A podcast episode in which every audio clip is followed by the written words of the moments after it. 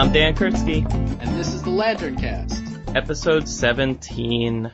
What have we got planned for this episode, Dan? Well, this time around we're gonna be talking about the, oh god, I forgot what it was called. Emerald Eclipse. Emerald Eclipse! oh, jeez. And Dan, that's funny because I'm the one that should have forgotten the title. That's true. I'm the one that reread it for this episode last night. Um, Hey, I skimmed through it. He skimmed through it. God damn it. I read, I, I was up until like 4.30 in the morning, which is actually normal for me, but shut up. so yeah, we're gonna be talking about Emerald Eclipse. It ran through Green Lantern Corps 33 through 38. Uh, we're gonna be doing it much in the same style as our, uh, Sins of the Star Sapphire episode from a while back. We're gonna be speaking fairly broadly about the whole story arc and the title as a the title in general. But before we get to that, you had some news. I do. Would you like to know what it is? Well, not really, but it's out there now.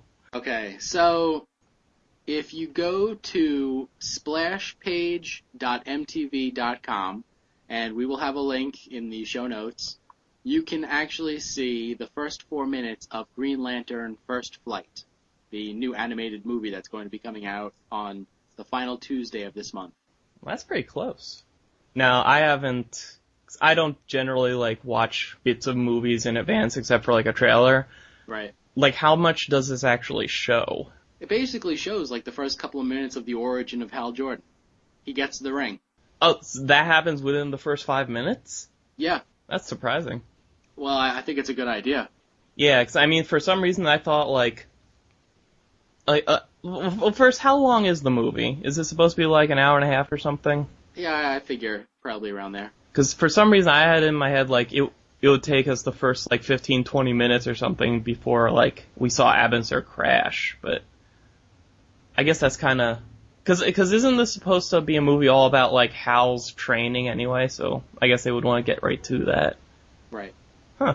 Nice. So what? Based on that five minutes, you think you're gonna like it? Oh my god, yes. The the animation is it's beautiful. In just like this tiny little clip. You know, it's a tiny little window. It's not the greatest, you know, quality. It's good quality, but it's not the greatest quality.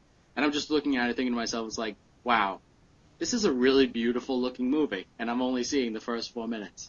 Is it like? Because I've only seen the screen captures, and you know when something's designed to be viewed in motion, seeing it standing still really never does it justice.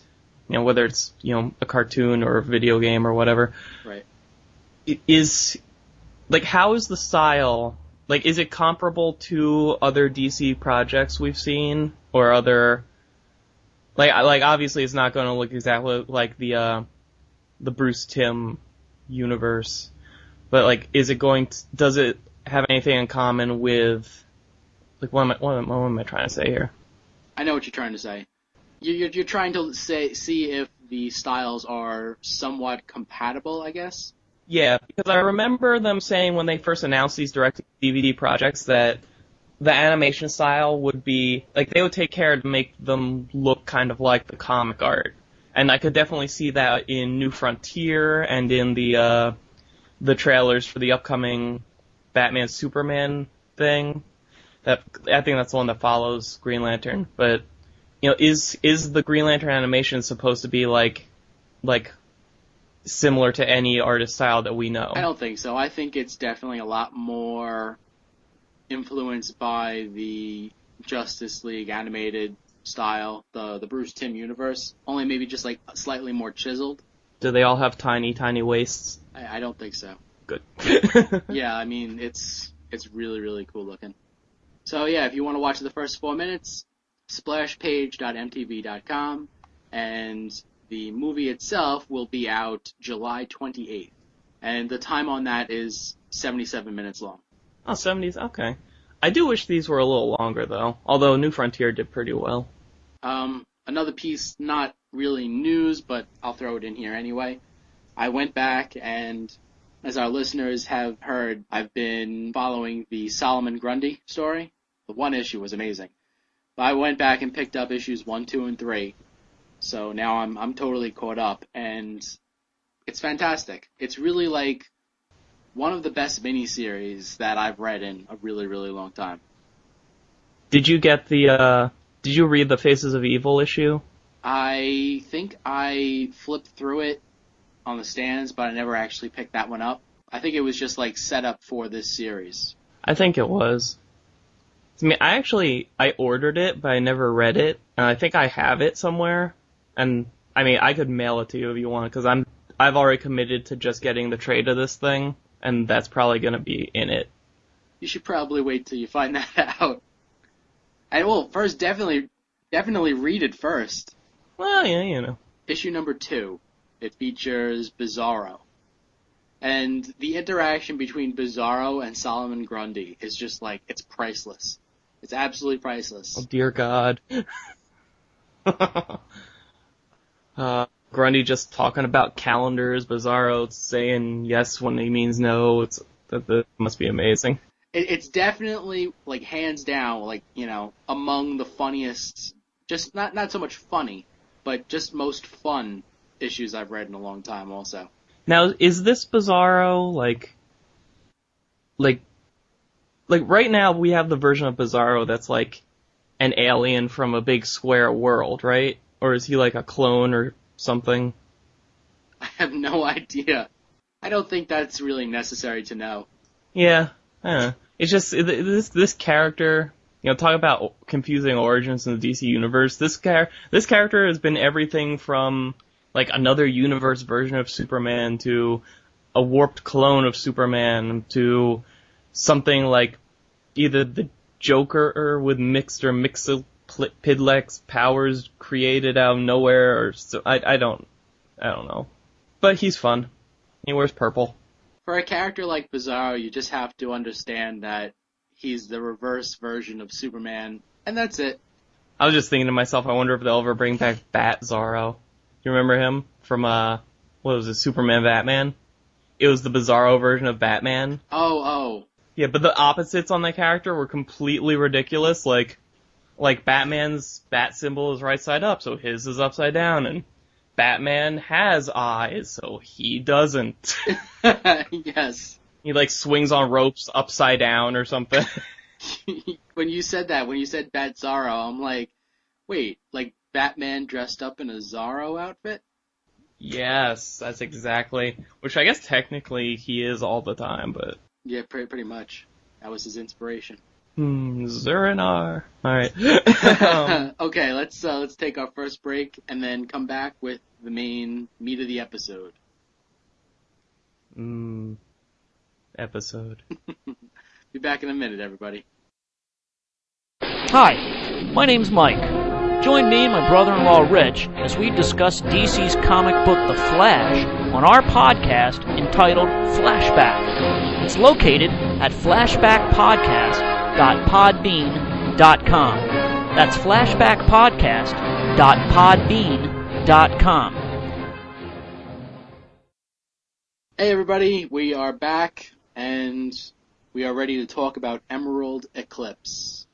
Yes. Now, just just to get the creators out at the beginning, this whole thing is written by Peter J. Tomasi, penciled by Patrick Gleason, inked by Rebecca Bushman Buckman. Bachman, I'd say Buckman, yeah. and colored by Randy G. Mayor. And I think as we get along into the later issues, they throw in an extra inker and like extra colors here and there, but those four are always they're always at the foundation of it. So Jim, you want to give us a uh, a rundown, like a, a synopsis of of Emerald Eclipse overall? Okay, here are the the major story points that happened in this whole story arc. Okay, it starts out basically where Mongul takes control of the planet Daxam using only his fist. His his one like de- decapitated arm starts flying around Daxam and takes out everybody. And uh, after that, he ends up taking control of the Sinestro Corps. Meanwhile, over on Oa, there is a mega riot on, you know, over in the science cells. Uh, another interesting point that they've introduced in this storyline is that Kyle and Soranik Natu are now an item, a romantically linked item. And we also find out that Soranik Natu is the daughter of Sinestro. Dun dun dun. Well, that's going to make for interesting uh, family reunions. So then, over on Daxam again, we have Sodam Yat as Ion. He basically sacrifices himself and expels the Ion power to transform the Daxam red sun into a yellow sun, so that all the Daxamites gain superpowers. Once they have their powers, they fight off the whole Sinestro Corps, so they're safe. Then over on Oa, the Alpha Lanterns come in, they quell the riot, they actually execute all the rioters, and then they look up and the shell around Oa is cracking up. And Oa is defenseless for Blackest Night. You know, whenever we have you summarize something, it sounds like you don't like it. you know, it's not that I don't like it. I just think that it was very easy to sum this up. It was like very, very basic story points. I like, I, well, I love the ideas that they introduced in this whole story. The ideas themselves were brilliant. The story itself, well, we'll get into that. Yeah, I think like I I like I said I reread this as a chunk Right. right before this, and I was amazed at how much stuff was actually going on. Like there's so many storylines that are like running parallel here. I mean, you've got you've got Ash and Sarah hunting the Anti-Monitor. You've got some progression with the Star Sapphires. You've got the ride on Oa. You've got the development of a relationship between Kyle and Natu. You've got you got revelations about Sinestro's family and history. You've got the whole thing with like with Sodam Yat having to g- do the one thing he never ever wanted to do, and that's go back home. And you've got like a new status quo trying to set itself up for the Sinestro Corps. Like there was a lot happening in this thing. it's funny how the way I sum it up and the way you sum it up. I know one of the reasons you enjoy you tend to enjoy Green Lantern more than Green Lantern Corps is like when it's Geoff Johns and whoever happens to be drawing him at the time. There's a lot you can like kind of look for Easter egg wise and pick apart and a lot more subtleties. There's like some stuff I took note of throughout this thing. Like in the first issue, 33, when Miri's talking to Saarek. yes. Tell me that's not the best piece of foreshadowing you've seen in a while. Where like, all right, we should say like when she finds him, he's in like the anti-monitor's glove or his hand or whatever. It's just dri- broken off, drifting through space. Let, let me stop you right there. I think it would be better, more fitting to say that he's currently in the anti-monitor's grip. Oh yeah, I was gonna, and that's where I was going because the final panel in this scene, like he's sitting in the palm of the anti-monitor. He is, and it's all silhouetted, so he is literally in the grasp of a giant black hand. As as we, what was it last episode? Two episodes? When when was our Agent Orange thing? Uh, that was last episode. Yeah, last episode when uh when they finally find the black battery. I'm not entirely sure if we're gonna see Saarek alive again. True enough. But this is this is right here. This is like like this issue specifically reminds you why Gleason is a great artist because like the shot of Miri on the page where she like she flies in towing Kryb and she's got like the wings coming out of her feet and a few pages earlier with when like Kyle and Natu in that bar. It's it's just like really well done. Oh yeah. Actually, actually, that's a good point. Like, if you take note, like the energy coming off of uh, Kyle and Soranik, it, it is very similar to the kind of energy coming off of Miri, the Star Sapphire. And you know, until I read this as a lump, I I forget if it was you or everybody else in the world who had been saying like, oh, Soranik Natu's probably gonna go Violet, and I was like, no, that's stupid. But after reading this all together, I can see it because I mean, she literally is like, like she's basically skirting the edges of choosing love over the Green Lantern Corps anyway. Right. Plus, in issue 36, on page 5, it's during uh, the flashback about, you know, her childhood. It's the one where like with Sinestro in his classic costume standing over her while she's sleeping. Look at her bracelet. Oh my god. Yeah, th- does that not look like the Star Sapphire emblem? Oh wow. Now that's an amazing catch. Oh wow, and look right on the opposite page. Actually no, look at every page. Look what color she's wearing. Oh, she's wearing violet, isn't she? She's wearing violet every in everything. as long as we're right there. Like the one thing I really love about this backstory, like it, like issue 36, it's it's Sinestro. He's come to see her. He tells her that, that he's her father, and he just gives her gives her a recap of like what their life was before they, you know, before they gave her up to be raised by someone else, or before her mother did. And like that whole like that scene at the bottom of the page where he's just flying with her. She's like what, like one year old or something. He's just holding her hand and while she's like up there flying. Like that's that's awesome. Like that, like this whole spe- sequence overall, but that panel in particular, it paints Sinestro in such a good light. Like you start to really get this guy, you know. It's it's it's really what impressed me most about this plot line going on in this story is that you know there's absolutely nothing insincere about anything that came out of Sinestro's mouth.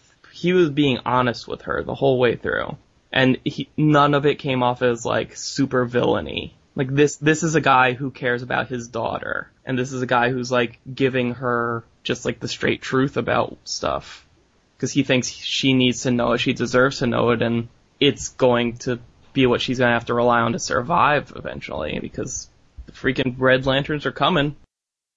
Uh, after you know, after giving all that praise, I have to say the one of the biggest plot holes in this whole story, one of two, and we'll get to the second one later. We find out that like that face tattoo, the two triangles under her eye that she's had since the character was created, it's really like like this secret family coat of arms or whatever that Sinestro just burned onto her when he found her as a teenager.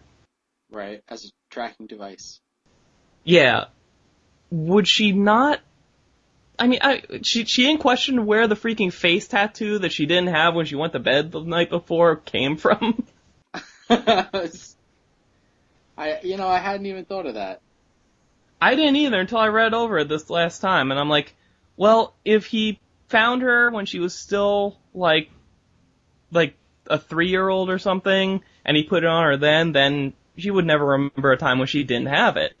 But I mean, I don't know how old she's supposed to be when he finds her, but she's clearly like, like in her teens. So like that kind of thing, like that would be noticeable. You would freak out about that. And I have to think that would come up before now. You know, the thing is though, this was being told from Sinestro's point of view. So, like he, it's not like he could follow up to see how she was going to react. So this whole flashback is basically through his mind. So we're definitely not going to, you know, see like, oh, well, how did she react to getting the tattoo? But like that, that, that is something that they could address like in a future, you know, issue or whatever. Like, you know, it's like, so that's where that tattoo came from. I had wondered for, you know, years how I just woke up one morning and had that tattoo. oh yeah, I'm just surprised like, like no mention of it has ever come up in the series up to this point. Like, like cause it's right there on her face, so it's like, it's like one of the first things your eyes are drawn to when you see her head. So it's like, I, would, I would think that somebody would have made mention of it and she would have been like, I, I don't know, I, I expected finding out this, that like, it would have come up already that it just kinda showed up on her one day. Well, I can definitely explain that away like instantly. You're talking about a core, a core made up of 7,200 different species. I really don't think that they're gonna look at her face and be like, "Oh, she's got triangles. Where did they come from?" yeah. You know, like one of them's a lizard. they'll they'll look at the lizard face and be like, "Oh, you have an extra wrinkle below your eye."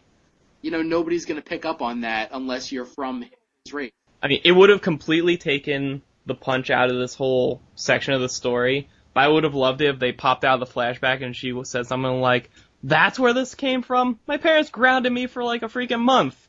I do like the implication that like, you know, I'm the way I read this was um, it was the re- the realization of what being a father means that kind of helped motivate Sinestro to try harder to get his planet on track the way he thought it should. So like, like he wasn't just like being a dictator to be like an ass. He was try like he was trying to make his world a safer place for his family too. Right. And like I, I that's that's not his whole motivation, but it's a that it's another layer to it. Right. Um, before we move on from this scene, and this is probably nothing, but I wanted to bounce this off you. Every single time they show Soranik's mother, they hide her face. Do you think there's a reason for that? I mean, when when they, she just gave birth, she's looking away from the from the reader. When she's sitting there with her baby watching TV, she's facing away from the reader. When they're arguing, she's off panel completely except for her hands. When she gives up Soranik for adoption, she's hiding her face in her hands. I my first thought was, are we supposed to know who this is and they just don't want to tell us? Then the only other member of this race we really know who's female is Katma Tui. And would they really go there? Well, she was a lot younger. She was always a lot younger than than Sinestro. Well, look at Arisia and Hal. well, I mean, like the other thing to that is, if you look at this, like you know, look at her hairstyle basically. It's like it's very curly, very you know flowy hair, almost like fatality. Um, what skin tone is fatality? She's like, she's like African American from space. Okay, so she's not red skinned either. No, it's it's not fatality. I mean, and that and then I mean like once they come out of the flashback, what's the first? What's one of the first things Sinestro does? He shows her a big honking construct of of Katma Tui. Right, but look at the uh, look at the hairstyle. Like Katma Tui always always had like that same hairstyle. She would have, uh, you know, like here's the thing. I, I I see I see your your logic.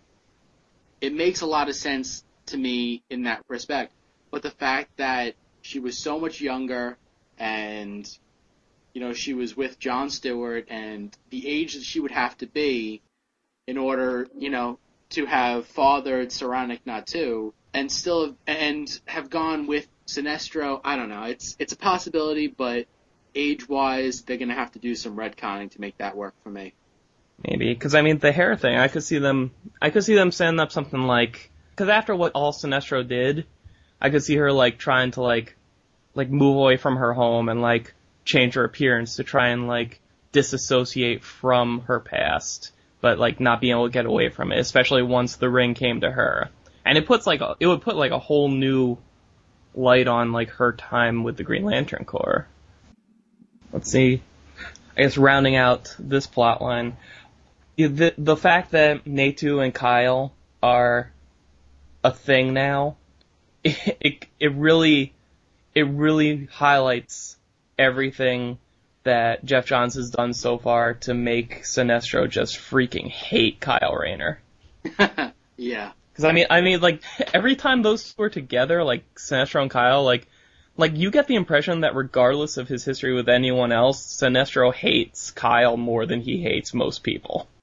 Right. Yeah. Yeah. It, it seems like with with Hal Jordan, like he hates Hal Jordan, but like he also has like a bit of respect for Hal. Yeah. Um, if only that in that how powerful he is as a warrior. But with Kyle Rayner, he just like, you know, it goes way beyond that. And he, like you said, he just absolutely hates him. I, I would really like if the next time Kyle and Sinestro are on panel together, like Kyle just like, like calls him dad or something. just to piss him off. What I think will be interesting, actually, and to go back to the Katma Tui as the possible mother of Soranik Natu, if that's the case, if that's the way that they go, and looking at all the other foreshadowing, there's a possibility that Soranik Natu may end up in as a Star Sapphire, right? Yes. Well, her mother then would have been killed by a Star Sapphire. Oh. Oh god, that fi- and and if you think about like like the extra John Stewart stuff that'll be stirred up if it comes to light that you know John Stewart's ex-wife is also Sinestro's ex-wife. Like there, there's just so much like like that adding in that one detail would bring together so many loose lines of like soap opera ness. Like I can't imagine they won't do it. Yeah. Oh man, awesome. All right, so what? Uh, the one, the one cool thing with this whole story is like, it doesn't even really matter what order we talk about the plot lines in. It's like, do you want to do you want to talk about the riot? Do you want to talk about Daxam? Uh, let's talk about Daxam next. Okay, I was surprised how much I liked this storyline. I mean, like when when Sodam Yat's mother crashed in the se- into the sector house, I was afraid it was going to be like like your stereotypical like oh I I hate them for what they did but they're my family so I have to do something I have to help them. no. No, he just he just flipped out on her and it was amazing. Like like sometimes you just like to see bad people get what's coming to them and that's what the warm fuzzy feeling I got from the exchange between Sodam Yen and his mom. Totally agree. And one thing that I'll add here uh, to Patrick Gleason's credit, the art style that he uses to draw the the Daxamites, like before they uh, before they agree to help him, they they look like ugly people. Oh yeah. You know what I mean? It really fits their personalities too. Yes. One thing that I'll also add, the the villain that they lock down, the Sinestro Corps member that they lock down, who Sodam Yat's mother ends up crashing into and killing, his name is Imeksub. Imexub. Yes. Now, what I have a habit of doing is when I see one of these weird names for a, a Lantern Corps member, or, you know, a villain or whatever, I say it backwards. This guy's name backwards is Buscemi. Isn't that that's a that's an artist, right? Sal Buscemi or No, that's that's that's Sal Buscema. Buscemi is like Steve Buscemi. Steve Buscemi. Um, oh, is that an actor? okay, he was in Fargo. It's kind of like how like like we have Isamot that's just Tomasi spelled backward. I don't know if like maybe the character's personality was somewhat based off of Steve Buscemi. or maybe in like one of his roles or something. I, I don't know actors. Man, talking about Gleason's art, like the the like Sodam gets this smirk on his face when like as he forces his mom to because all right, I, I, well, we should say like the Sinestro Corps is overrun overrun Daxam. There's absolutely nothing they can do about it. She knows that like she's pretty much at his mercy. Like she has to do whatever he says, or he might not go and help. So like he has her yelling, you know, thank you for saving my miserable life at this construct of the alien friend he had that they murdered and stuffed and put into a museum as a kid. And like in the panel where she's saying it, he has this smirk on his face, like, like yeah, take that bitch. yeah, you're right. Yeah, like I'm so glad they played it this way. Like he just he's he's made the decision going in like, all right, even if I go and help, I'm not taking any of their crap. I'm not listening to a word they say. They're listening to me to die because they're not doing what I told them to. I don't know about you, but when I first read um Sodam's father's speech to his people in the caves, you know, when they're all like cornered, they're all well, actually, let me find it. Where is it? Um, it's in issue 35. That's too long to read. But he's giving his people this pep talk for three panels about, like, the time has come, we can't let them claim us. They're, like, we're going to show them that, like, we're gonna show them that, like, they don't have our spirits and we're, we're they're gonna see, like, what, what we're all about and whatever. And you think, okay, he's, he's rallying them to, like, go and fight back. and it turns out he was he was talking them into like jumping off the cliff and committing suicide so the Sinestro Corps couldn't like get to them with their icky alien hands. Yeah, I thought that was pretty stupid. Yeah, although it was it was really well written though, because like until you know by turning the page exactly what they're doing, you're like, well, obviously it's a call to arms. But then like you see you turn the page and you go back, you read it again, and you're like, oh, that is exactly what he was talking about, wasn't it? So how about that giant, the giant snake around the planet Daxam? That was awesome. I did like that. I mean, it's no glomulus, but it's, it's, it's it was really cool. Like, I love it when they play with the the con the concept of aliens like this. Like, you you're not limited to any size or shape or species or whatever. Like, like this is like I've never read it, but there's apparently some giant serpent in Thor that's similar to this thing, and it's like it's like a snake that can wrap itself around an entire planet a couple times. It's so big. And that's what we have here, and it's wearing a yellow ring. as if the giant, yeah, as if the giant snake itself wasn't bad enough. Oh, absolutely not. now, how about the um the uh, Arkillo Mongul fight? I, I like the fight. I mean, yeah, like I, I didn't have a problem with really anything, you know, too much conceptually. Um, it was a good fight. It was, you know, a nice battle. I actually kind of wanted to see Arkillo win. I love Mongul. He's like he was my first real DC villain, but I I love seeing him used. But like, I I don't really see him as gelling with the whole Sinestro Corps thing. I don't know. What do you think about that? I, I think it was basically like a foregone con- conclusion that he was gonna take over the Corps. Well, he is yellow. Well, yeah, hi yeah, that that definitely. But between his father and himself, they're just like controlling people. So they would want to control the whole Corps. Natural born megalomaniacs. That's true. Now, so alright, so Sodam, yeah, and Arisia showed up. They've, they're trying to rally the troops and whatever, but like, Sodam decides he has to take out Mongul. And they have a, they, they have a cool fight. It looks really good. The art on it's really nice. Definitely. Um, alright, well, I guess two things here.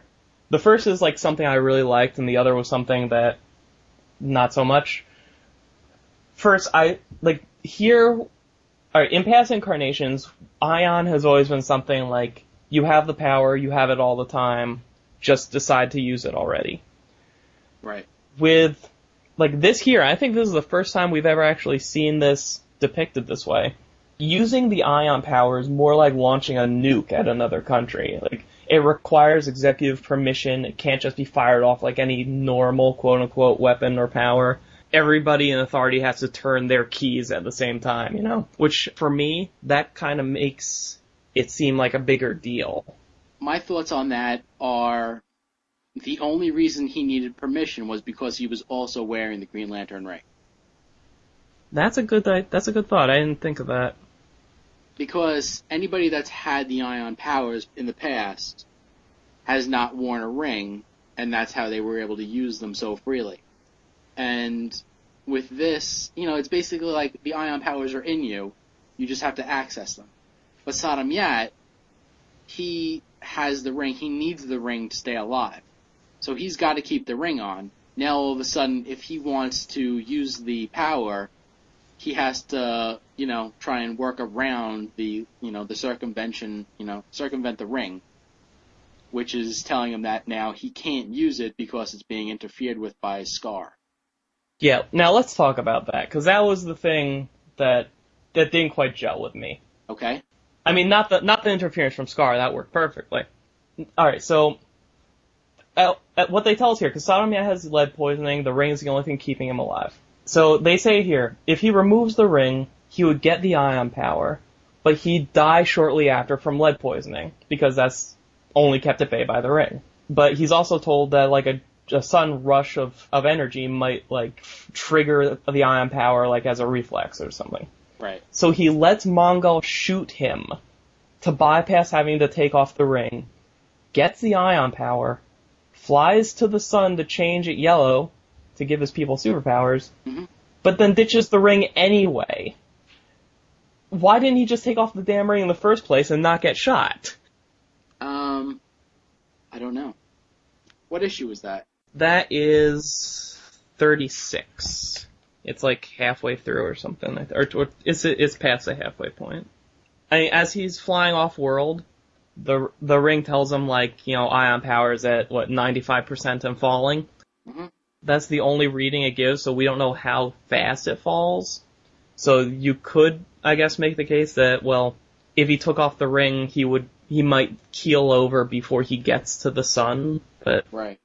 I think, I, uh, I think that might be what it is. yeah, I mean, I read that the first time through, and I'm like, well, why couldn't he just wait? Why did he have to do that? I don't, I don't get because he would have gotten it anyway. I, well, I think the other thing is the reason he survived is because of his Daxamite powers. Oh yeah, I mean, once he gets into the sun and turns it yellow, I mean, I mean, people are saying like, what if Sodam dies in this story? And what? No, he's not gonna die. He's he's in there. He's turning the sun yellow, and he's inside it. And a yellow sun is what gives Daxamite superpowers. So he's gonna be fine. You think? Oh yeah, I think he's gonna come out of this like better than ever. I, I mean, just in terms of straight up survival, there are too many ways that he could come out of it on like relatively unharmed. I mean, I mean, if you wanted to go the route of well, being inside a yellow sun charged up his body so it he didn't die in there, that would be reasonable. If you wanted to argue that well, he's got the freaking ion force inside him and that kept him alive until he could get out, that I'd buy that too. I mean, hell, if you wanted to have like freaking Arisia fly up to the sun, throw a rope in and pull him out, that would that would be like the least likely, but that would work for me too. Well, no, because if you can't say that the ion powers are going to keep him alive because he had to wear the ring even though he had the ion powers to keep him alive. You know, like if if it was always just a matter of flying into a yellow sun, you know, when when they got lead poisoning or whatever, then, you know, like Mon-El from uh was it Legionnaires? yeah, Legion of Superheroes. Yeah. yeah, Legion of Superheroes, he'd never have any problems. Like as soon as he got lead poisoning, okay, fly him to a yellow sun, pop him out of the uh, Phantom Zone, and he's fine again. I, I think one of like a couple of possibilities is going to happen. Like if he is going to be healed by the yellow sun, then he's to have to be in there for a while for it to like you know to cleanse him. In which case they'll just keep him off the table for a while. Like that was the point of this, like to get rid of Ion for a while. Which I think is definitely the case because I mean, he does not come out by the end of this story arc. I think like that, like they're saving him for like, like once things get a lot more bleak in Blackest Night, then he's gonna pop out and he's gonna be all. I mean, how this might be what turns him from like the state we know to what he is in like the Alan Moore story. Who knows? That's true, and it could be that he has to stay in the sun for like years and years and years, so that we never we don't see him again for like you know a while. Nah, I don't think that's gonna happen. You don't think like how how long do you think it's going to be that he's off the playing field? I could see him being off the field for at most till we get towards the end of Blackest Night. Because I think the entities themselves are going to be important to Blackest Night, so I cannot see Ion just being gone. I think he, I think like this little like cosmic incubation period for him, if you want to call it that, it's going to it's going to change him somehow. And whether it like burns out something that's inside of him or it supercharges him to the point that you know the lead poisoning isn't a factor for him anymore, or at least the lead poison that he already contracted. Or hell, like he could, because I mean, the whole thing with Ion for me is that the only reason Ion in him hasn't cured his lead poisoning is because Ion is strictly support. Like it's not going to do anything for you by itself. So like, if he knew how to make it cure his lead poisoning, it would. So maybe something's gonna get him to that point. Or, or he will have died in this sun, and we'll see him show up during Blackest Night, and then the Ion Force will just be floating around somewhere. No, there he will not be a Black Lantern. No way. you seem pretty confident on that one. I'm I'm very sure. Like I have no I have not read any spoilers or any shit like that. I, I am just very sure. I was looking at the the title page for 37, where it's just him in the sun, and like, like you can't look at that and tell me like he's going to he's going to be dead or he's going to like like this looks like him transforming. Okay. It's also the, like the first time that swishy Photoshop energy effect has not bothered me. so the other thing with this Daxam storyline, story thread, the way that they gained the use of their powers, like they were able to control their powers, like so fast. What what did you think of that? I thought that was kind of odd. Well, let me say first, I thought it was weird that I mean, should they have been able to gain superpowers from the yellow sun when they were underground away from the sun? Oh my god, were they? Yeah, they were in that freaking cave, and Arisia was like looking up through a hole, and then all of a sudden heat vision just exploded through the ground. Oh, that's odd. Yeah. But then I saw the baby with heat vision, and it all got better. Oh god. Yeah, that's in my notes as baby with heat vision equals yay. um, well, no, there there are some windows in this this thing that's piping in light from above. Oh, all right. But still, you know, even even regardless of that that issue, you you you're looking over at Superman World of New Krypton, where you have a planet full of Kryptonians who they were totally into you know their powers. Like they they wanted to find out everything about their powers, and it took them a while to figure it out. Like Superman went to the planet of New Krypton to help train people how to use their powers. So you have a Kryptonian showing them how to use Kryptonian powers that they gained like, you know, weeks and weeks ago. And they're still like, you know, figuring out how to how to utilize them and how to fly straight. And these people, you know, they're Daxamites, they're completely against aliens and everything like that, so they've never even like looked into any of this other junk. I can't even imagine that they would have heard of Superman to know that, you know, how, how do they even know about these powers? Because, you know, Sodam Yat has been away for his entire life. The only time that they would have ever known is by, like, seeing Sodam Yat do that, and even then, it's kind of questionable because he had a Green Lantern ring. I mean, the def- the impression I definitely got from it was as soon as the sunlight hit them, their powers just kind of started firing off automatically. Yeah, and then five minutes later, they were able to use them. I, I'll tell. I'll say one thing for it though. Like, I'm not sure if I really want the Daxam population to have powers. I mean, with a few notable exceptions, this is basically an entire race that hates and fears everyone else in the universe and you just made them one of the most powerful populations in the universe. Well, yes, but I think the fact that they don't want to have anything to do with anything else, anybody else, it may make it so that they close their borders, whatever, and now not only do they not want to deal with anybody else, but now nobody's going to go there for fear of getting their butt kicked by these superpowered people. True.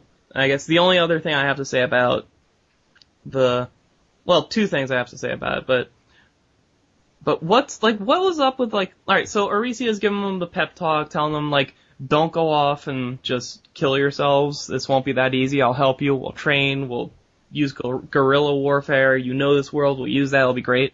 Right. And then they fly off, and she screams, to save Daxam, we may have to kill it. Yeah. Where the hell did that come from?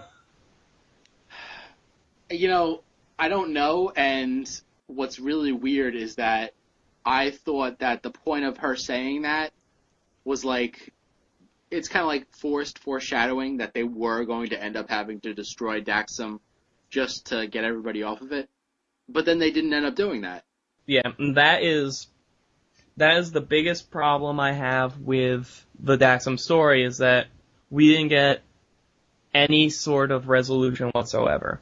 And like obviously this is all continuing into, you know, this is going to be continuing in Green Lantern Corps. It's going to be probably involved in Blackest Night in some form. But like I was really disappointed because the final issue of this story arc there is exactly two pages devoted to Daxam, and it's just the middle of a, of this general fight, and that's all you get to close it out. Right. And that actually surprised me, and we can, I guess we can use this as a segue into talking about the riot. But up until now, like Emerald Eclipse has basically been the story of what's happening on Daxam, with every now and then they'll give you these vignettes where you check in on what's happening on Oa. And the final issue, it was like almost 100% Oa with a two page spread just reminding you that, hey, there's fights going on on Daxam. It was like completely reversed for the final issue. It was so weird. Yeah, I mean, I could see that, but by the same token, I think the title Emerald Eclipse, while it does have meaning, you know, meaning and significance to what's going on at Daxam, I think more so it's like foreshadowing the fact that Blackest Night is coming. Like, you know, the you you have an Emerald Eclipse, and once the eclipse occurs, then you can't see the sun anymore, and that's when Blackest Night happens. It's kind of ironic that like the turning point of the Daxam story was it was basically brightening up the world right before Blackest Night. And just one last thing with that, just one last thing with the Daxam Sun. If at some point they do want to get rid of the superpowers, then you can just have a blue ring fly through it and turn it blue. Oh, that's true. Although, wait, I think actually in um in what was it? I think in Action Comics, the Bizarro story. Did you read that? It was the one that Eric Powell drew, the guy who does Goon. No, no, I didn't read that. Where uh Superman goes to the Bizarro world and it's orbiting a blue star, and like it just gives him an extra power. Really? he gets like Superman vision, where like he shoots you with eye beams that give you Superman powers. Oh my god. yeah, it was weird. Pa Kent beat up some zombies. wow. I'm going to have to find that now. Yeah, it's great. I think it's, it's like three issues. It's really cool. It's got that the one the one cover is that really awesome image of um the Bizarro Justice League, and it's got like the uh The yellow candle. with yeah he sh- he has the Sinestro Corps emblem on, and he's shooting himself in the face with his own ring. It's great. I might have actually picked that up just for the cover. I want a poster of that thing so bad. Okay, so on to the riot. Let's yes, let's talk Riot. Okay. So I guess the best place to start talking about the riot is what caused it, and that is Vice, the Red Lantern who looks like a vice. now, the, this was the other I mentioned before another plot hole in the story that was kind of big. This was the one, and this I know this came up on the forums. You want to talk about that because I've been talking a lot. Yeah, I think I actually I was the one that brought it up on the forums. Oh, were you? I think so. Like, okay, so you have Vice. He's a Red Lantern. Now, you have the Red Lantern in lockdown, and you have to put a, you know, like a shield over his mouth so he doesn't throw up the, the red, you know, rage vomit that melts everything like acid. Yes. There's just one problem with that. He doesn't have a red ring on anymore. And when you take the red ring off of a red lantern, they die. Vice is clearly very much alive right now. And, you know, and like, this isn't just like something, cause they've said in plenty of interviews that the ring replaces your heart and it flushes out your blood with this rage, you know, this rage chemical, whatever.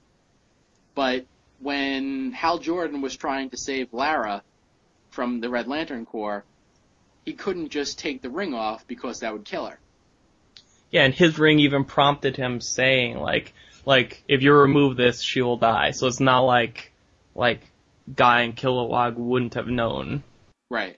So I, I have no idea like what the reasoning behind that whole thing, like how they decided that they were going to do that. I mean, aside from just like, okay, we're gonna lock up a Red Lantern and um, you know, his red venom is going to start eating away at everything.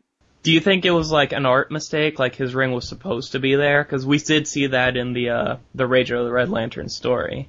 I don't think so because how could you lock somebody down and give them their ring? They would they they'd get out of it no, like you know, no problem because the red burns away the green. I almost wonder if they really needed a red lantern to kick this thing off. Cause I mean, I the Scar commands all of the captured yellow rings to break free from containment and find their owners. So like, that right there, like, letting out the Sinestro Corps would have achieved the same effect, except like Vaz might not have gotten burned. But, I don't know. Do you, I mean, do you think this really needed Vice? I think it would have made more sense without him. Although I, it was kind of worth it just for the, the quote from Guy Gardner, which I don't remember who it is, but it's in somebody's sig on, signature on the forum. Uh, you gotta be kidding me. Green, yellow, red, blue, violet. It's like Walt Disney threw up. What the hell is going on out there? Which is like a perfect way to sum up the books for the last year. so, uh, on the topic of the red rings, I got a little confused here. Like, what, what does the red ring do to green rings anyway? Like, does it drain them? It corrupts them? It depletes them? It, The what the red does, it it corrupts the ring so you can't use the ring anymore. And even if the red flame whatever doesn't get to the ring, it'll still melt away your constructs. the red ring's power basically attacks the the physical ring while it's breaking down the power that's in the ring. Right. Okay, because I was like, because it it seemed like it kept throwing up these contradictory updates. I'm like, wait, what? Which what's it actually doing? I don't get it. But that makes more sense. I guess the other question is, uh, like with Vice, where did they keep his ring? Because you never see that. And did he escape during the rise? Because I don't think after that first ish, I don't think we saw him again once the rise got started. Actually, we saw him in 36, but for like a panel. But I don't think he's there when they capture everybody again. So he probably just like flew away. He just flew away without the use of a ring. Yeah, you know, he- rode vomit. I don't know. Kids, if there's one lesson you can learn from from Red Lanterns, it's that making yourself throw up is the answer to all life's problems. um, I'm looking at 36 now. Okay. It's right after the uh, Sinestro Natu scene is over. That four page, is it four pages? Yeah, that four page, you know, overview of what's happening on Oa, where you see like, it visually it's spectacular. Like you get, you see like dozens of Green Lanterns returning to Oa to help out. You see like panel after panel of this like melee going on. You see people on both sides dropping. You see characters we haven't seen for a long time. Isamot and Fath. You see like Red Lanterns eating people. You see just everything going on. You see Nero. Yeah, Alexander Nero. I really liked this, but I really feel like the narration just brought it down. Like if this had just been four pages of just art with like maybe some sound effects, like it would have read a lot better. Because it was like it was like almost like it was overstating it and it got like a little cheesy. Yeah. Yeah, no, I can agree with that. You get the Spider Guild here also. The Spider Guild's in there? Yeah. Oh, oh yeah, okay. Children of the White Lobe. Yeah, it's it's and some of these are players that because I mean talking about like the Blackest Night prophecy, it seemed to me like almost everything the the prophecy detailed happened already with Sinestro War, but like the Children of the White Lobe were involved in the prophecy, and now they're like if they got out, they're back on the on the board again. So Yeah, definitely. Yeah, they were just flying off. I can't remember what issue it was. The one where like they first get word of the breakout and they're all flying into the science cell. Yeah, 35. 35. Like that, I think I even said that this when we saw the previews on Newsarama. Like the that like three four pages, like talk about building up like excitement for the fight.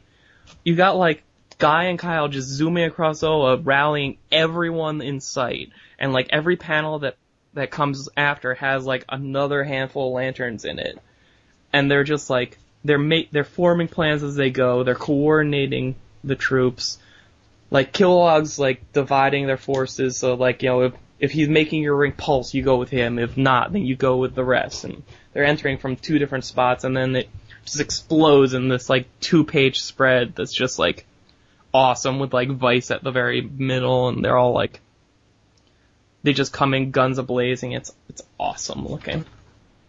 Okay, here's a problem. um, that two page spread where they're busting in and Vice is like, you know, right there, dead center, right?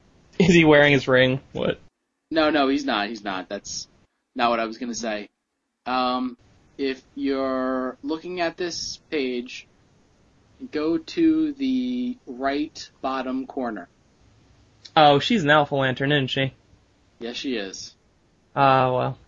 I guess not today. Well, you know, you can call in sick.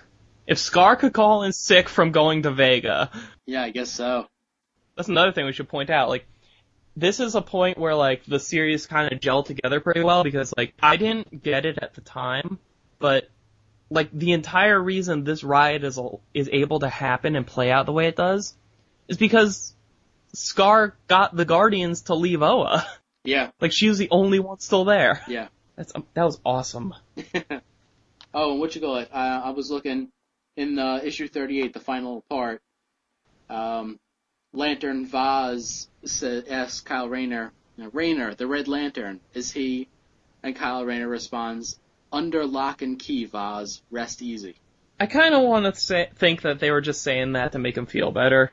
Because I mean, if you're Vaz and you're lying there like almost dead because you failed to keep this one specific guy from getting out, like what's they gonna tell you? Oh yeah, he uh he kind of got away. Yeah, good job being our jailer. I, I don't know, like, I'm, I'm inclined to believe that he actually did, that he is under lock and key. But, like, that does make me wonder, like, okay, well, how come he's gonna be making it out alive when everybody else is getting executed? True. Now let's before we talk about the final issue, which could be a discussion in itself. The coming of the Alpha Lanterns. Okay? Now, unlike every other time we've seen the Alpha Lanterns, I thought this was going to be really cool. Because, like, they show up, and they're shrouded in shadow, they're lit really specifically, so they look all badass and powerful, and you're like, oh man, with all the crap that's going on, they're gonna, like, they're gonna tear some shit up, right? And, and I thought to myself, it makes perfect sense to me that, okay, you got the Alpha Lanterns who have no emotion. Mhm. You have Oa just under siege. You have Lethal Force is perfectly okay. And then they all, like, on the last panel of this page where they show up, they're, like, gearing up to what looks like fire. So I'm like, I was expecting some kind of, like, scorched earth kind of approach to this where they're just gonna, like, like, try to freaking incinerate everybody that busts out of the science cells. and then you turn the page, and their big, their like great idea that only Alpha Lanterns could come up with and coordinate was, hey, let's put everybody in a big green bubble. Yeah. Like, what about this needed the Alpha Lanterns? I don't understand. yeah. Yeah, in actuality, it wasn't even the Alpha Lanterns that were building the bubble. Kyle Rayner, yeah, Kyle Rayner yells out, Phalanx Directive initiated. yeah, because I mean, it looked like everybody was doing it, so it's, it's, it didn't look like they needed the Alpha Lanterns for it at all. The freaking the two villains that are helping them out down there are contributing more to this than the Alpha Lanterns are. Pretty much. I don't know, I was a little disappointed in that. Although they they kind of they kind of looped back around and came me closer to what I was thinking in the final issue, but Yeah, right. Uh, before we get to that issue, though, we have, uh, was it Lyssa Drak? she had that yellow book. Well, she had the phone book in in the Sinestro Corps War, and she gets like like well, I guess not sucked in, but she finds Scar's Book of the Black, and Scar just just just forces her into the pages. She's trapped there now. That's interesting. It'll be interesting to see what they do with that later on. something I'm really kind of, I mean, it's kind of a moot point now, but I'm glad they did it. Like on the, like one, two, the third to last page of issue 37, you got that kind of over the shoulder or over the head view of the book while Scar's looking at it. And it's got that kind of cross section of Oa. And I remember ever since that armored shell debuted in Green Lantern Corps, people have been trying to figure out like what exactly is the structure of this? Where's like which part is the planet in? What are the other parts used for? And like ne- and they never bothered explaining it. They just showed these miscellaneous spaces. Right. But now we can like say for certain like, all right, this is the planet, this is the area around it. This what looks like sky was really the inside of the shell, and like things like you know the science cells or the offices or whatever were probably in like these extensions or something. Uh, that I, I would like to get, even if this armor shell never comes back, I would like to get some kind of like diagram of it. I don't know that it was necessarily even like, you know, planned out. Like you said, like they never really, you know, showed too much of it. It's basically everything that they ever showed was on Oa. So, and I, I think you were the one that told me, like, it's almost like the entire point of them building this entire shell was just so that it would have significance when they take it away to make it seem like Oa is now weak and open to threats. Yeah. I mean, it's, it gets me. Like, this panel right here is the first time that they say flat out that the planet is the central orb in the armor. Like, for all we knew, it could have been in one of the extension parts and the middle was a decoy or something. But, uh, I never thought that. I, I oh well. But I like the fact that like completely, completely moving away from my wrongness. Um, like the next, the very next panel after that, you know, going back to the whole like, like lantern symbols hidden everywhere theme that's all over the place. Look at Scar when she closes the book. She has her arms out and there's energy just kind of coming up off of her and it's the black hand emblem.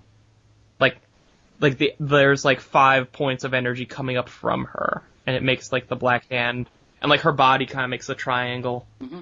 I see that. Alright, so let's talk about 38. Let's. Yeah, first, like the the title two page spread is beautiful of just the debris as it like breaks off of Oa. Like I've never thought debris field looked particularly like awesome before, but this looks great. And here they actually, I really like this justification of the shell, where they say like it's it's it was basically there as like a not just as protection for Oa, but as a symbol to the rest of the universe that like you know you look up up at the sky and you see a giant green lantern. So like you're you're reminded like okay like like the universe is reminded that the Corps is out there. Mm. So it, to help like make them feel a little safe and like because I always I have never liked Oa having this sh- this armor. I think the only time it was ever drawn to look good was in that full page shot in the, the uh, Sinestro Corps special, where it's just in the bomb corner and the sun's over there, and it just looks really good there. But like, if they had given us this idea or introduced this concept earlier, I would probably have been cool with it.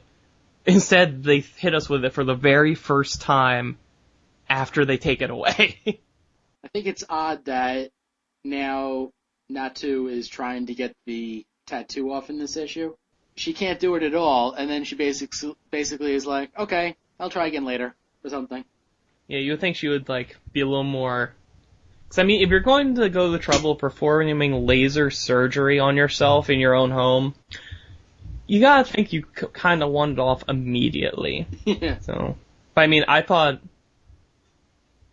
I don't know. I'm I'm not sure how I feel about the whole like relationship with Sinestro because like on the one hand, I want her to be able to, like, I want him to be able to find her because like like I, I've said before, I think Sinestro is going to be he's going to be in all of this one of the the go-to characters you can always count on. like he's going to be one of the heavy hitters that you can that you want to have on your side. And I like this character, so I want her to be able to like be found by him if she's not going to reach out to him. Right. But at the same time, I was kind of I was kind of hoping like she would get rid of it. There's just no pleasing you. Yeah, no, there's not because then then from a design element, I I like the fact that it's there. I want her to keep. it. I'm very complicated. Now I was gonna say I am really looking forward though to the day when she has to like call him in or make the choice to go and help him herself. Now this uh this image of the Guardians returning to Oa, and you see like certain Green Lanterns flying around them. There's two in particular that you don't see. Uh, Hal and John. Right. I don't know. What do you think that means? Well, I mean, aren't they on Earth by now, or Well, did they actually show where they went after the Orange Lantern storyline? Hmm, no, I guess not. So I guess they headed back to Earth. Well, I'm trying to think because at the end of um at the end of Agent Orange, the Guardian said something to the effect of like, "All right, you're going to to help us round up all the criminals left in Vega and then return to your sectors." So, you know, they probably just Hal and John probably just like left after that. Because I mean, I don't know how many lanterns they took with them to Vega, but I thought it was more than this. Like, I don't think they were down by just two. Oh, hey, Stel's still built. Cool. I like how they still have him in his new uh, design. Yeah, they'll probably stick with that for a while. Hopefully, I like it. I'll be totally, totally into seeing the clunky robot Stel come back. You would. I, I am. I, I want the Danger Will Robinson style back, damn it. um, alright, so the executions. Yes. What do we think of that?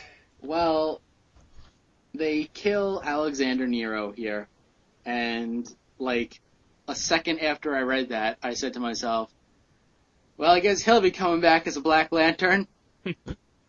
Yeah, and I'm I'm actually glad they did that because like his character needs something because he's been like like they need to do something new with his character because it's been the same thing ever since he was created. So, you know, maybe this will make him interesting again. Because back when he was he was first introduced, he had the novelty of being the only bad guy around with a yellow ring, and now that's kind of gone. So he needs to stand out somehow. Right. Well, my my thought is though, is well, no, I'm not. I'm not going to say this thought until Blackest Night starts up again. Alrighty. Um, the moment of the issue for me was Guy just hauling off and kicking. What was it? What was his name? Chaselon, the big crystal ball Alpha Lantern. Oh, is that what he did? yeah, he kicked him. Like when when the Guy and Kyle are like, "Holy crap, they're executing people!" They they fly up.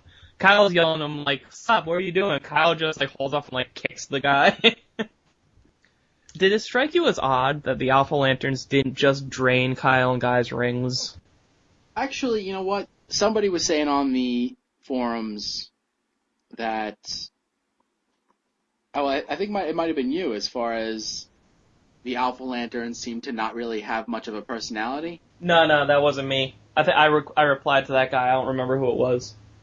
Okay, well, and yeah, so like, you know, I guess the discussion, like, I, I think I made some comments along the lines of like, well, maybe if since you took away their emotions, their personalities are, you know, being taken away as well. But you know, you're right as far as you know, they could have just drained the rings. So maybe by not draining the rings, it shows that they are still, you know, like uh, have some personality. That could be. I think it was Earth G Billy, Earth G Billy that had said that. Yeah. I mean, part of me thought like, well, maybe since they're honor guard, the Alpha Lanterns were making a special exception, but I don't really think they're the type to make exceptions like that. Yeah. Yeah, I don't know.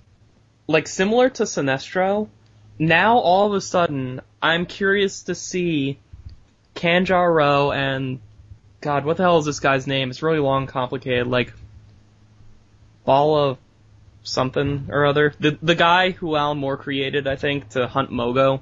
Bala Datrix or something. Oh, it's uh Bolphunga. Wow, I was completely wrong. Yeah. but yeah, like the Guardians show up and they de- they decide like, all right, anyone who was promised, uh, what not amnesty, but you know, any anyone who was promised to, Yeah, not being killed. Anybody promised not to be executed. yeah, they like they would honor those promises, but everybody else dies, and it's just those two protect protected by a green field, as every Sinestro Corps member around them is incinerated. So it's like, like, it's it's just like how leading up to Blackest Night, you start noticing all of the pockets of dead people all over the place. Yeah. Like like you can start to see like the pockets of resistance too. Because I mean, like these guys, these two villains, these are like C D-list bad guys, and they're not gonna forget what happened here. They're not gonna forget that Kyle and Guy stuck their necks out to try and save them from it. So like I, I actually like, this is the first time I can ever actually say I've wanted to see these two bad guys show up again. Yeah, like I'm definitely curious as far as how the interactions are to go, how this is going to alter their character. I don't think it's it's definitely not going to redeem them like by any cha- by any measure. Oh yeah, no. And I know Bolphunga like still definitely wants to kill Guy Gardner, but uh, yeah, no, it'll definitely be interesting to see what happens in the future. And Scar basically lays it all out, makes the executions public. Kyle's really trying here because he's, I mean, he's he's the perfect character to try and preach to the choir about this because like he's he's the one that kept the light burning for all those years just so that the Corps could come back, and now he's seeing what it's becoming. Right. So I, I like imagine what must be going through his head. Like there must be some part of him thinking right now, like, did I do the right thing? Well, in Blackest Night number one, I'm not going to spoil anything as far as that, but what they do make reference to is that, like, Kyle is supposedly the conscience of the Corps. Yeah, which that does make sense. Definitely. Yeah, we'll see. Um, oh, and in like the two seconds we spend on Daxam in this issue, Right. Mongul Mongul makes reference to how like, well, you know, a planet populated by supermen is kind of more trouble than I want. I have what, what does he say? I do believe there's a planet that may fit our requirements and serve this as uh, and serve the symbol of this Corps in a much more fulfilling way. So, what world do you think he's talking about? Okay, now this I actually did post on the forum. I think it's the Mother Mercy planet. Really? Yes. Now, wh- why do you think that? Just because it's Mongul? I think because it's Mongul, and because now he has a, ven- a vendetta against that whole planet. The planet tried to eat him. The planet, like, it was digesting him. That's true. so, yeah, now he has an entire Corps of Sinestro members. I think he's definitely going to take it to that planet to try and, you know, take it over, basically.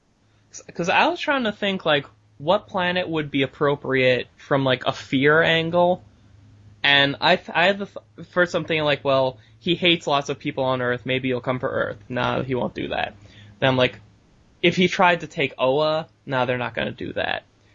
What I think would be cool, and it might tie together some, uh, some, uh, Corps clashes, is if he tried to take Korugar. That would be interesting. So, I mean, he's it's Sinestro's army that he's he's basically stolen Sinestro's army. So, what better base of operations would be Sinestro's homeworld that he also steals? Well, that would be interesting, and also you have the fact that the people of Korugar are somewhat fearful of Green Lanterns.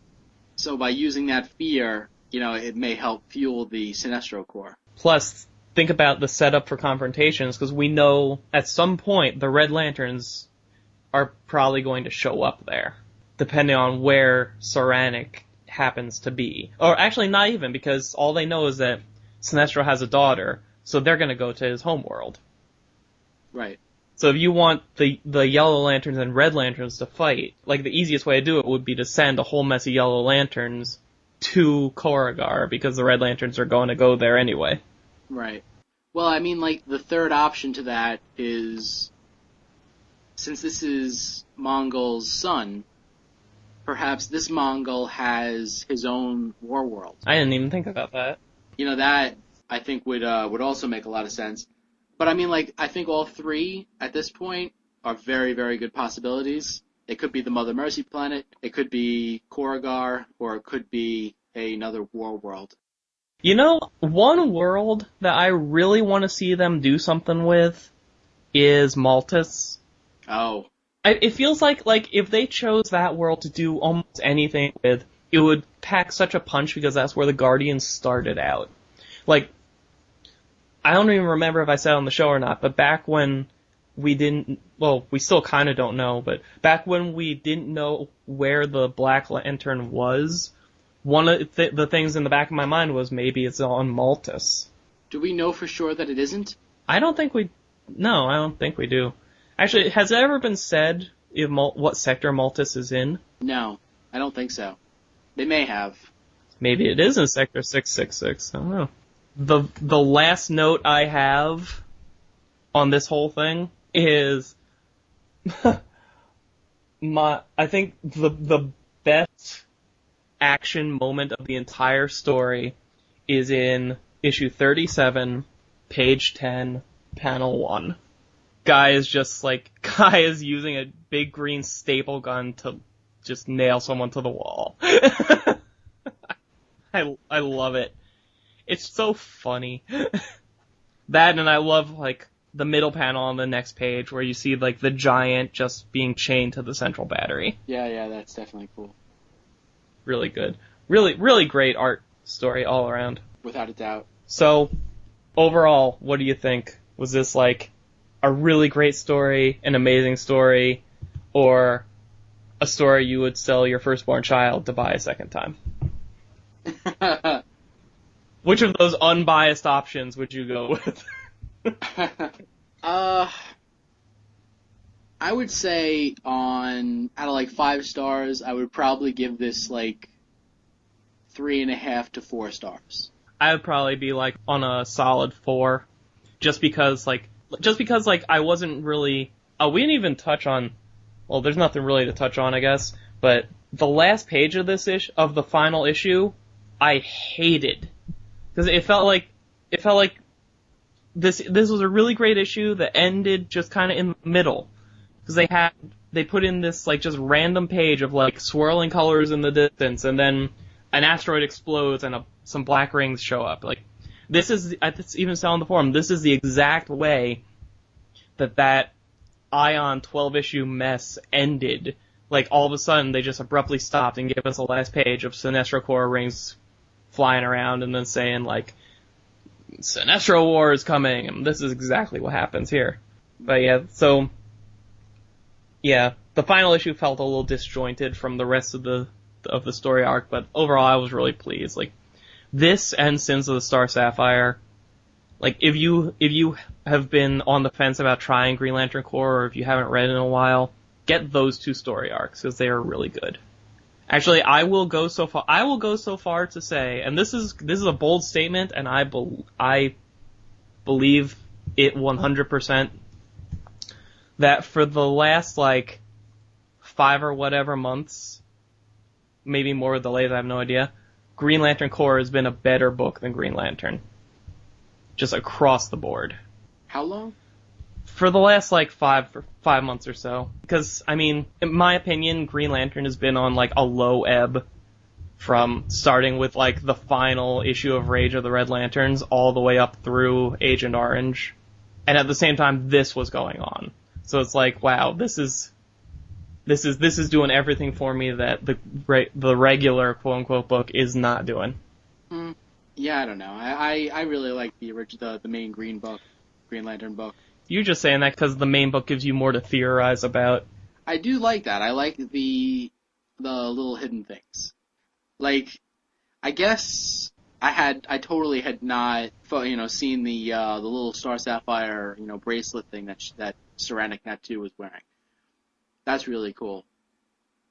But most of the time, a lot of the things I think are a lot more straightforward in Green Lantern Corps. Yeah. So it just it makes it more difficult for me to like pick up on things and discuss them and although, you know, as I say that, we've been recording now for how long? 2 hours basically. So there there is something to be said for being surface level about your stories because I mean it it allows you to just just have fun with it, you know? So I mean, this is a, this is a book where like the book in general and the story arc where like the art is consistently solid. The writing is really good. They treat the character, they've been treating the characters really well, and it's just been fun to read. Unlike certain other story arcs. oh boy. You're gonna cause problems when we want to get certain guests on. Who are we trying to get on? uh, we, we're trying to get on quite a few high-profile people, but you see, keep saying stuff like that about that Orange Lantern storyline. I don't know. What are you? Are you? What are we targeting? Freaking. Oh, I keep wanting to say Philip Tan, but that's not right. Yeah, his name is Philip Tan. Is it? Yeah. Oh wait, who am I thinking? Isn't there another? Is there like? There, there's another Tan who works at Marvel. I don't know. All right, whatever. Are we trying to get him? Should we not be? I don't know. We seem to not like his work. You're the one that doesn't like his work. I love his work. You're complaining about it too. Come on. Oh, please. I pick up on certain little things, but overall, I like it. I alright, I will say like his his pencil work is really good. So it's, it's any any negative stuff about the art in that story probably most likely is not his fault. But I mean, just taking taking the art overall in Agent Orange, it wasn't very good. It'd be interesting to have him on to find out. I've never seen any of his work outside of Agent Orange. So I'm absolutely willing to give the benefit of the doubt to the idea that, you know, maybe it was a problem with the collaboration process with the inker and colorist, or just the inker, or just the colorist, or whatever. But, you know, all I can go by is like what I saw in Agent Orange. And what I will say is that I do really like his art. Like there are some points that, you know, look like they could use a little bit of work. But overall, like, I love it. I love his pencils. And I actually did get to meet him at the New York Comic Con, and he did a sketch for me, and he was very nice. Yeah. Like everything I say sounds like a backhanded compliment. Like, like I was, I was trying to describe Countdown to somebody, but the other week, they asked me like, "All right, well, who are the people that worked on Countdown? Who are the artists? I'm like, or who are the writers or whatever. And he's, I was like, I'm sure they're all very nice people. That's all I could say about it. Uh, oh. I don't know. I'm just glad we had Green Lantern Corps for the last like five months. I I definitely liked it. I I without a doubt definitely did like it. There were a couple of things where you know, I do have questions about the, you know, the logistics to certain things. And I I would say that there are probably some some of the things that I have problems with. They probably, you know, realized that there were going to be problems with it, but that said, okay, well, be, you know, to fit the story, we're going to have to do this. And they just had to work around that. But you know, overall, like I, no, I, I really did like it, and the art, you know, is fantastic. I, I really enjoy the, the Gleason art. I'm looking forward to seeing more and more of the Green Lantern issues come out with the Doug Mahnke art. Yeah. That'll be cool. It's it's weird. You're like, oh yeah, I liked it. It was good. I liked it. And whereas I had to almost like talk you into doing this episode. yeah, well, like I said, yeah, even though we've been recording for a couple of hours, you know, the when it gets right down to it, it's like I, I like when a new issue of Green Lantern Corps comes out, it's always, you know, it's the first thing that I read. It's the top of my pile. I read it, I enjoy it, and that's basically it for me. Like, I read Green Lantern Corps, I enjoy Green Lantern Corps, I'm going to keep on reading Green Lantern Corps till forever, or until they stop making it, and I'm always going to enjoy it. no, they'll keep, they'll keep doing it forever. They should. I'll always enjoy it. But like, yeah, I, I just I don't think I'm gonna get as much out of it from you know as from Green Lantern. I almost think that helps it because for the show for these episodes, that's the only time I've gone back and reread entire story arcs of this thing in a in one chunk. And because so much goes on and it's not stuff you have to think too hard about, like it's it's almost less memorable, which which sounds like a bad thing, but it's the fact that like you can go back and reread this thing. Like it's it's I, I equate it to watching like a an episode or season or whatever of, of Family Guy, where there's so much that happens in each episode of Family Guy. You, like you're not gonna remember everything that happens. You're not gonna remember all the jokes. You're always gonna like, you're every time you rewatch it, you're gonna n- notice and recall and something different that you maybe didn't pick up on last time, or you did, but you just totally forgot about because of like the information overload almost. And that makes Family Guy like almost infinitely rewatchable. And I feel like the same thing happens with Green Lantern Corps, where there's so many characters, there's so many plot lines and subplots and developments going on, and it's all spread out month to month, story arc to story arc that you can keep going back to this thing and rereading it and without having to like think about like intricacies and hintings and all that stuff and just like take it for face value as like this there's a lot of characters here there's a lot of story here and you know even if I don't retain all of it that just means I can go back to it again and like have that experience again So kind of like a summer blockbuster kind of thing. Mm, well yeah except it doesn't suck I'm not referring to summer blockbusters that suck. I'm talking about the fun ones that you want to rewatch over and over again just because they're fun. Well, whenever I hear summer blockbuster, I always think of like, like the effect-driven movie where things explode and it doesn't matter. You know, Well, they ha- there's some with really good stories too. like True Lies, never saw it. Terminator 2, It was good. Independence Day. Mm, middle of the road. Well, you get the point though. I mean, like it, it's it's.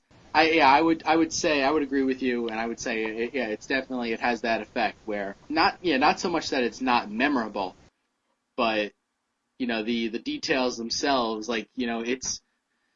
It, I guess Green Lantern Corps is more about getting the concept across Yeah, and then enjoying the story while you're reading it. yeah. Because I think if you're reading Green Lantern Corps, you kind of have to be in it for the long haul, because like they space stuff out because they have to because there's such a large cast. So, you know, if you just read a story arc or a couple issues or a random issue here and there because of a tie-in or whatever, then you're gonna you're probably gonna wonder like, well, what the hell is this? I don't know anything about these people, but I mean, some of these characters, I feel like I know them as well as I know Hal Jordan because we've been getting like bits and pieces about them over the last like what three years, how, however long this book has been going. Well, if you take into account the miniseries beforehand, like four years. Yeah. So for four years, they've been giving us like tidbits about everybody in different proportions, like in like uh ra- almost random spread out. You know what I'm trying to say? Yes, I do. And you know what? I think we should close on that note. yeah. Uh, not actually close. We'll take our our second break and then come back with the closing information.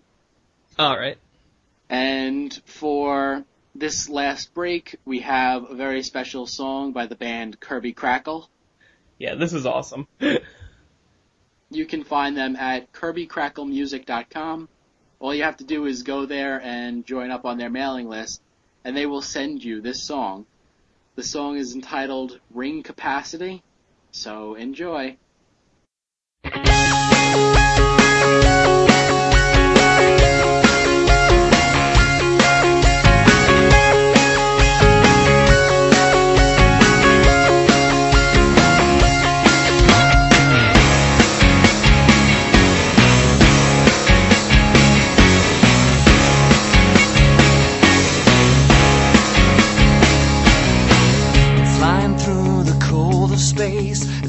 I've yet to find my place. I'm guarding 2814, I don't know why it's chosen me. From the corner of my eye, I catch a glimpse of evil light. The fear tries to swallow me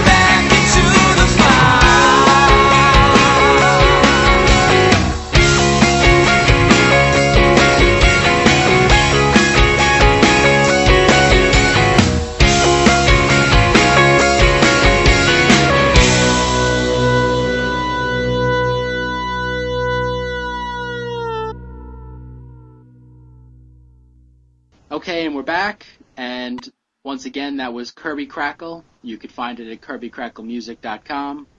And or the track was Ring Capacity. Yep. And just sign up on their mailing list. They will send you the MP3 for free. Um, it'll probably take them about a day to get it to you. Because I signed up for it and then, like, the next night, it was in my inbox. Cool. Yes, very cool. So, So, alright. if you want to us out, contact us, yeah. Yeah. I swear to God, we're gonna write something down one of these days. Um, Yeah. if you if you want to contact us, it's I almost said ring capacity at what it's lanterncast at gmail.com. Or you can talk to us on our forum at thecomicforums.com. Scroll on down all alphabetically to Lanterncast. It's under L. Uh, do we still have a website? We have a website at lanterncast.com that has our feed there. It also has a link to the forums if you don't want to type anything else in. Lazy. We're on iTunes. We are on iTunes. That's awesome. And we, uh, what else do we have? Did you give them our email address? yes. Okay. You can do it again. No. they can, they can rewind. okay. Um, you're on the forum. I'm Gland. Um, you know, just, just go there and talk to people who are fans of the show and fans of the books. And It's, it's a good time. Blackest Night's starting up. You can, you can talk all your green, black, blue, orange, violet, teal, plaid, sombrero, lantern topics you want there. It's, it's, it's, it's great. Yes. And come back next episode, episode 18, for our in-depth Blackest Night number one coverage. Oh yes, and we're also, I think we're also going to cover uh, what issue Green Lantern was that? The Black Hand issue, forty-three. Three? Yeah, we're going to be covering, I think, Green Lantern forty-three, Blackest Night zero, and Blackest Night one. Excellent. Yes, it's finally here. Jesus. Right. That episode should be out in about a week after this one. All right. Okay, folks. So till next. you us just you do it. You do it. All right. Oh. Till next time. See you I'm later, Dan folks. Oh God! I keep talking. What talking. the hell? okay, folks. See you later, folks. He's Jim Ford. I'm Dan Kurtzky. Bye. So long. Hi. Why'd I ever have to say words of shame? Words I should never say again. Why'd you ever have to read between the lines? Creating stories that should have been all left behind. Why'd you ever have to hear my voice?